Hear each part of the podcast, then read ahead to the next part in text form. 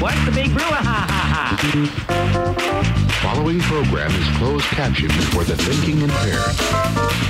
What would you do with your brain if you had one? You understand what I'm saying? Welcome to the beautiful campus of LCMSU, everyone. I'm your host, the Chancellor. I don't even know what that means. No one knows what it means. It's provocative. Pastor Marcus Zill.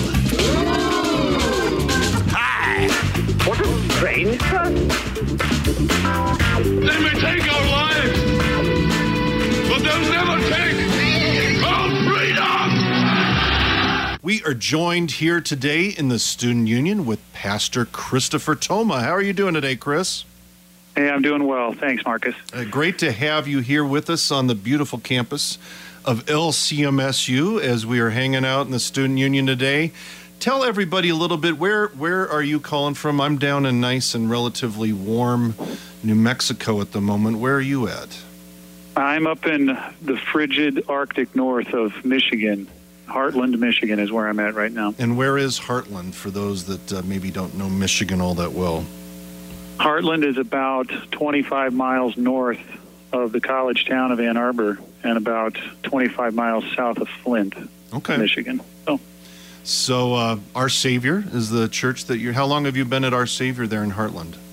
I've been here at Our Savior since 1999. Um, I was serving as the DCE originally until I went off to Fort Wayne to study, but uh, received my first call right back here at Our Savior. Well, excellent. Well, it is great to have you uh, on the program today. And uh, one of the reasons why we have uh, Pastor Thoma on uh, the Student Union today is because uh, the last second here, decided to invite you to come and join us at the upcoming National Campus Ministry Conference in D.C.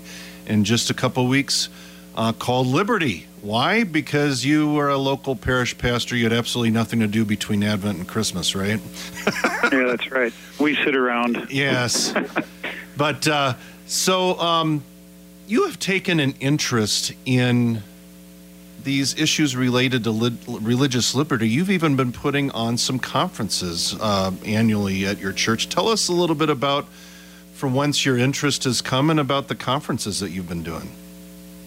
Well, the the interest has been something that has just arisen naturally, um, and in an organic kind of way. Just being involved with groups like Right to Life, uh, Lutherans for Life, things like that. Um, I've I've never been disconnected from the political sphere in the sense that I've always been. I've always kind of tried to have my thumb on the pulse. Um, but the more I started to engage in it um, publicly through editorials, you know, in local papers, or just uh, talking with congressmen, um, I've been kind of pulled into think tanks now. I've been pulled, you know, pulled in different directions that have now got me uh, heavily engaged in a lot of these things, and I'm I'm finding that it's something that um, I have a lot of vigor for. So. Oh, that's fantastic. You know, and uh, I should say you also like to write. I was just noticing as I was putting together biographical material for the conference and such, you are coming out with a book on Scotch of all things. Um, tell us about uh, about your writing interest and how, do, how does how does a Lutheran parish pastor end up doing a book about Scotch? Well, I yeah, I've actually got two of them out there now. The second volume just came out in September, Two and I'm scotches shame- or two books about Scotch? no two books on Scotch. Well, it's not just Scotch actually. Uh, oh, I've got way more than two Scotches. I'm sure. I bet you do. But the uh, shamefully, the volume two is thicker than my Bible, so I don't know if if that's a good or a bad thing. But um, do a lot of writing with that. I, I used to um, go over to Russia, Lithuania, places like that, and do some teaching. And when I was over Okay. there, um, I on the way back through London, I I want to say it was maybe 2004 or five, something like that. I stopped in a whiskey shop at Heathrow and essentially just went in to look around. The guy who ran the place asked if I was a Scotch guy. I said no. I'm, I said I'm a Lutheran. You know, I drink beer. So, and he said, "Well, you haven't had the right kind." So he shepherded me around the place, and I fell in love right away. He gave me some tastes of some really good ones. Walked out of there with a fine bottle, and ever since then I've enjoyed it quite a bit, and have found that I've got the nose for it. So now I I see uh, the Angels portion as the name of the volume's really really taken off, getting a lot Angels of um, really good portion. endorsement. The an- tell it why the angels portion. What's about? Well, the Angels portion of a of a whiskey is the portion that evaporates while it's finishing, while it's aging and finishing. So wow. Yeah, and it depending upon how long it's in the barrel, it can you can lose as much as forty percent of the whiskey. So, but they call that the angels portion. That's the portion that the the heavenly ones take to themselves. Oh, that's fantastic. Yeah. I'm surprised and it though if you were in you know, Russia the- that you didn't uh, develop a uh, vodka volume, or so did you not? Well, I have a few bottles of some good vodka too. I don't I don't go cheaply on that either. But whiskey is my thing. That's what I'm. That's where I'm at. Well, that's So- fantastic. Well, well, we brought you on the program here today in the student union to talk about a little, kind of tee up a little bit about uh, something that's become somewhat of an interest uh, for you. This whole idea of what it means for the body of Christ to be active in the public square. And as you said, you just you kind of walked into this and. And uh, you know, we Lutherans, we've typically not been real good at this, have we? Don't we kind of tend to What- stay away from these kinds of, you know, oh, we don't want to get involved? Well, we yeah we're awfully timid in these areas, and and I've learned that in discussions, and I've learned that through personal experience in congregations, talking with folks that there's a, a timidity that is involved or that is flowing in the midst of our synod. I, I know our synod is trying to sort of wake up um, to a lot of what's going on, but you do still have quite a bit of resistance out there, and in, in my opinion, it boils down to a faulty understanding of the two kingdoms doctrine. Well, tell us Uh, about and that. Flush that out Well, the, uh, essentially, the two kingdoms doctrine. We're talking about the kingdom of the left hand and the kingdom of the right hand. Uh, the kingdom of the the kingdom of the left hand is dealing with the temporal or the secular government, uh, the Romans 13 uh, stuff, and that kingdom is there to enforce, is there to maintain order uh, for the general welfare of humanity as a whole. Um, our Lutheran confessions talk about it. Article 16 uh, teaches about it. Article 28 continues talking about it too. Um, it's throughout the confessions, but they they uh, admonish the clergy there to understand, but they also encourage to recognize that the government um, is established uh, by God. It's ordained by God for the sake of good order, to protect, to uh, bear the sword, to uh, protect body, goods, power of, of other people. Um, now, the kingdom of the right hand, that's different. That's the power of God that's given to the church to preach the gospel, to administer the sacraments, to the, bring the forgiveness of sins that Christ has won. Uh, it's this kingdom where Christians are made. Kingdoms or Christians are not made in the kingdom of the left; they're made in the kingdom of the right.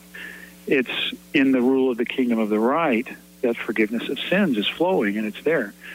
Um, so that's the word and sacrament, uh, word and sacrament ministry of the church. They're two distinct kingdoms.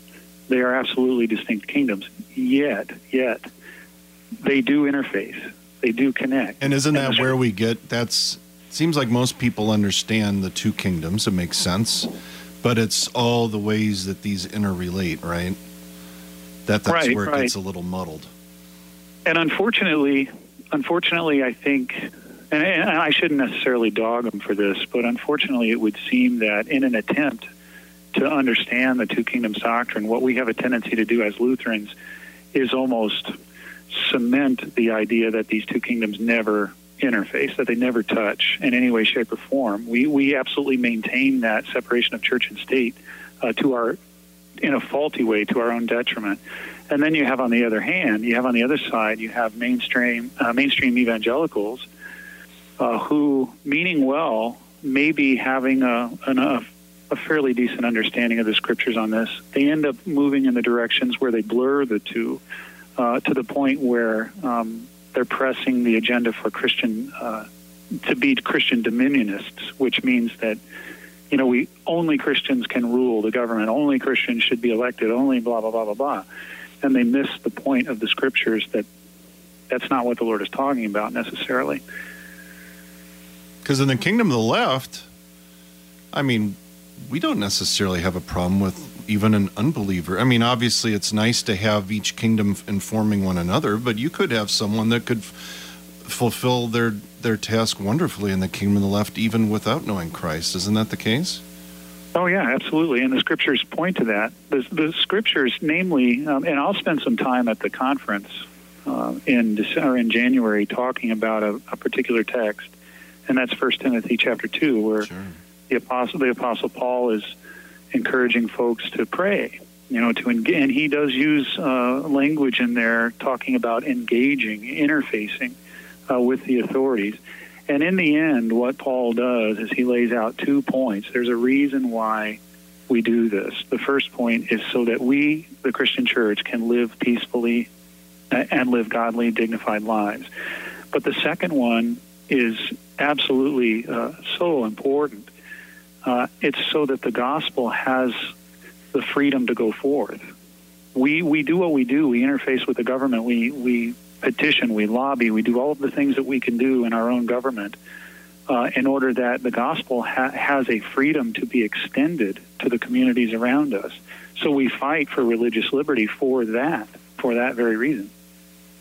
You know, and I was at the University of Wyoming, where I was for 15 years or so as a full time campus pastor. They didn't have a uh, religious council of the local, all the various religious uh, campus ministry types. And I was actually helping to develop something. It didn't end up happening, it fell through. Um, but I always ran into it with the evangelicals because they couldn't believe that I was willing to argue for the fact that that I didn't mind the Mormons being on campus. I didn't mind the Wiccans being on campus. I didn't mind anybody being on campus as long as we all had the same access and so that we could actually, you know, I was actually willing to support them in a kingdom of left kind of a sense so that we could have the maximum opportunity in the kingdom of the right. Does that make sense? It absolutely makes sense, and and you're doing the right thing in saying that. We're we're not talking about giving them access to our pulpits and altars. Oh, absolutely not. Um, Yeah. We're we're we're definitely understanding how the kingdom of the left uh, grows and up, grows up and out of for us grows up and out of an understanding of our citizenship in the kingdom of the right. We want to be faithful to Christ, and we want to serve faithfully in our vocations and in the world around us. Uh, one of the ways that we do that is we promote and we support and we fight arm in arm uh, for that religious liberty issue, and and the other issues that are directly connected to it, issues of life, uh, issues of uh, marriage between one Oh. man and one woman. Sure. Uh, these kinds of things are all interconnected. Uh, it starts with a, a proper understanding of those two ki- two kingdoms, so that we know how to iterate uh, what we're trying to accomplish with uh, religious liberty as a whole. Um, I will gladly stand, and I, and I know that somewhat frustrates people. Sure. I, I got into this conversation with someone at a conference recently that, you know, I'll stand up side by side with uh, with a Mormon or with a, a Baptist or with a Catholic or anybody. It doesn't matter to me if what we are doing is fighting in the trenches together for a religious liberty issue of life, of marriage, uh, things like that. I can cooperate in those externals. Mhm. Um, uh, and, I, and we I- should. I mean, uh, to me, it's Yeah, we absolutely should. I, it, Yeah. it, uh, you know, I always tell uh, our campus ministry folks, um, like I always encourage um, to get involved with the Students for Life organization, not a Lutheran organization. Um, but I think they, these are places where we can actually cooperate in these externals for the sake of these various issues uh, with those that are of of of other faiths who happen to, to care deeply about these issues too. It seems to me that wherever we can let our yes be yes, and we're not sacrificing uh, what we do and how we do it in the kingdom of the right, it seems to me that we're incumbent upon working. You know, there's a lot of places we have to say no to things. It's kind of nice to have some Oh, places absolutely. where we can say yes.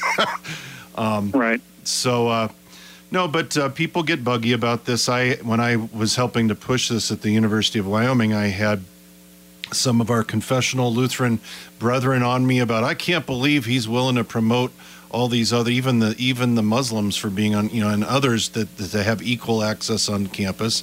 And then I had some of my uh, some of our uh, Christian brothers and sisters of other faiths and denominations arguing on the other side, and it it was just. Uh, I, I have to say it was almost refreshing sometimes to talk to those who weren't even who didn't even bear the name of Christ who are arguing for the same freedom and access and liberty opportunities to be on campus. Because the way I figure Chris if we're on campus if the Wiccans have a chance to be on campus and we have the chance to be on campus and we can both have equal access and we're willing to do our thing I actually believe that uh, we are going to do much better than them in the long run anyways because we're there even if we have Right, to right. suffer the fact that in the kingdom of the right, yeah, I kind of wish they weren't around, but they are. So in the meantime, we suffer the fact that uh, they should have the same access that, that we do. Um, Well, I, I wonder if what we're experiencing right now in the Missouri Synod, um, since I and a lot of my focus is on dealing with pastors, the conferences that I put together, I'm Uh-huh. dealing with clergy, uh, trying to help them understand. But I almost wonder if it's kind of a reverse reality of, of our discussions on evangelism with our own people. And, and what I mean by that is, you know, some folks will not some parishioners just won't share the gospel because they're afraid. Um, they don't have the words to say. They don't know, uh, and they don't want to say the wrong thing. And so you you raise that up to a level of a clergy, as Dr. David Scaer would say, a clergy person, um, and you find you've got pastors who they're using sort of an ill understanding of the two kingdoms doctrine for the sake of staying out of the conversation because in the end they're afraid of certain things. They're afraid of losing their 501c3 status or they're Sure. they're concerned about possibly saying something that's going to bring ill repute to the congregation as a whole and and quite possibly see them end up spending a night in jail. I don't know. Uh, but my my only question would be to the pastors the same one would be to the people trying to spread the good news in their lives. What are you afraid of? What what is it that really scares you? Uh, is it you know being rejected? Is it is it spending a night in jail? It, it, we have a word of power. Uh, we have a, a, a lord who loves us and has conquered death. Uh, we, we can do this. We can do this. Don't be afraid yeah, if you think about it, what do we really have to lose? we, we, we don't we don't have anything to lose We've, Um, we've it's, gained it's everything. a scary We haven't- thing we've certainly been given but everything. yeah yeah we don't we don't have anything that that we would lose so But you know, in congregations, even too, people, uh, you know, we're so afraid. And uh, coming through this political season, and even with putting on this conference, I've had some that have expressed concern. Well, is this going to get real political? People don't want to be told how to vote.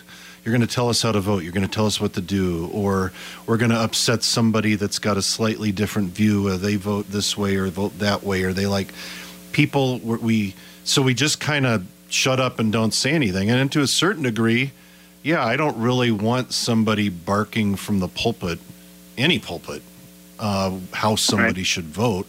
But shouldn't we, as as as Christians and as Lutherans, make incredibly informed citizens in both kingdoms? Yeah, we should. And and now, this is this is a touchy subject, uh, and it's one that obviously you're expressing. Good. We we like Inter- touchy subjects here in the studio. Well, you- We're on a you college you're campus. We got touchy all over the place. Yeah, yeah, that's right. we we we interact with these folks um, who do express uh, some of that fear. You know, is this going to be? Is this becoming political? Is this you know, blah blah blah. I, I could run down a list of the names of all of the folks uh, in the public realm, in the political sphere that I've invited to come to our conference. And in the end, um, there is a reality that's facing us. There are particular platforms that are willing that are willing to associate with the church, and there are particular platforms that are not. So nine times out of ten, um, when the Christian church is bringing these topics to the forefront, if you're going to be bringing along in arms anyone in the public sphere, uh, it's going to be folks from a particular party, uh, usually Yeah.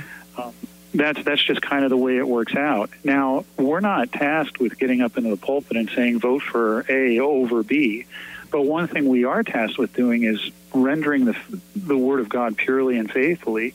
And when you do that, and you're speaking to those issues which do come up in the scriptural text, Sure. you find yourself naturally not saying vote for A or B, but saying this is godly and this isn't. This is this is something you should not be uh, supporting according to the way of faith, and this this one is. The folks can figure that stuff out. Sure. Um, And the Um, more so- we, the more we feed people in the kingdom of the right, the more they're probably going to make a lot of the similar decisions on those things because they're being well catechized. Well, I issues. you know I read an yeah that's right. But not I- I everything read is. a- everybody thinks everything's. You know, Satan has almost tempted us to think, oh, well, that's politics. I mean, we everything is seen with a political lens, but not everything is politics. The right to life is not just a political issue; it's a Christian. It's a issue. Christological issue. Sure, oh my goodness, it's absolutely Christological. I, I read a, I, I wrote an article actually for Right to Life uh, about a year and a half ago. They had asked me to write something to all the pastors, and so I did. Um, and in that article, I, I pulled out another article that I had re- uh, read. Uh, and it was one. It was a survey that was done not that long ago, and they surveyed a whole bunch of Christian pastors, and they asked these guys if they believe that the Bible deals directly with the majority of the issues that are going on today, things like abortion or same-sex marriage and all that. And of all the pastors that were surveyed, 90% of the pastors agreed that the Bible does. Now, those same pastors, they were asked if they actually teach their people what God has revealed by His Word with regard to those issues. The survey said that only 10% of the 90% agreed. So only 10% of the pastors that they asked were telling their people, were communicating to their people through the Word of God that abortion is ungodly or that same sex marriage is not something that uh, is in cohesion with the church. Wow. They weren't doing that. Uh, and so, and part of the gist of that article was to simply throw out there Hosea 4, where the Lord says so clearly, it's you, O priest, that I'm contending with here. My people are destroyed because of a lack of knowledge, because you have rejected knowledge. And so he goes on to say he rejects them from being priests for him. I, I a lot of where this problem lies, unfortunately, is in with pastors, with teachers, with those who are catechizing the people. We're, we're mixing this stuff up, and we're missing some very important points, uh, and we need to get our heads around it. So what you're doing is is wonderful. What our what our Bishop Harrison is doing is wonderful. Uh, the Free to Be Faithful initiative's wonderful. The Lutheran Center for Religious Oh, Liberty fantastic going to be starting up soon. Yeah. Wonderful, wonderful. We need these things. And frankly, our young people, our young people get this because on a college campus, they're kind of like like okay, hey, you know, pastors, teachers, everybody else, you know, while you guys argue about whether or not we should be talking about these things, we have to deal with this stuff every single moment we walk from one class to the student union uh, right. to read the school newspaper, and they're front and center. And they they want the framework. So hopefully, hopefully uh, we have a chance to uh, really kind of uh, turn the corner and uh, give a good framework. Yeah, I- and I think what's going on that'll be able to happen. And I, you know, I'm I'm sounding like somewhat of a downer on the pastors. I I know the job of a pastor is not easy. I obviously I can say that from experience. Sure. But we're already we're already dealing in the the muck and the mire of this world. We're already going face to face with the devil on a pretty regular basis. Some of these issues shouldn't be pushed off to the side as any less pertinent to that battle. Uh, we need to we need to include them and assume them into what's going on in the lives of people, namely, namely these college students' lives. I mean, they are facing off with with evil in ways that I, I, I'm sorry, but you know, 40 and 50 years ago, you and I weren't dealing with this stuff. Um, we just weren't, and now, now, now it, it's got a place of prominence at the table in ways that are just unfathomable. We need to be on guard, and we need to be on the offensive in these things.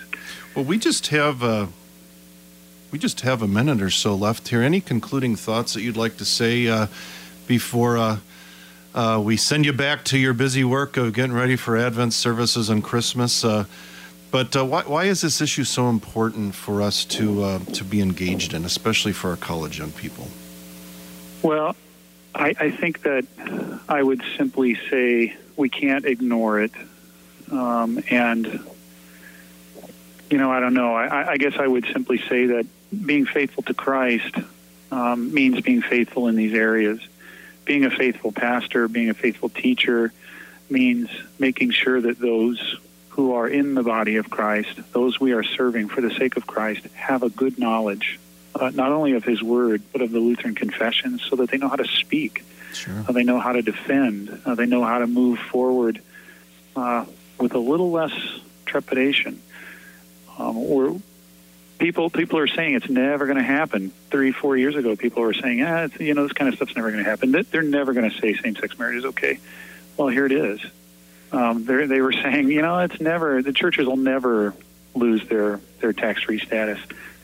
I'm here to tell you that there are conversations in D.C. right now, and I've sat in on them, uh, where they are saying this is coming in the next four or five years. You can count on your church, uh, and but they're not reasons we would expect. Sure. They're they're not because they need money, but because there is an underlying element of folks who are trying to shut the Christian church down.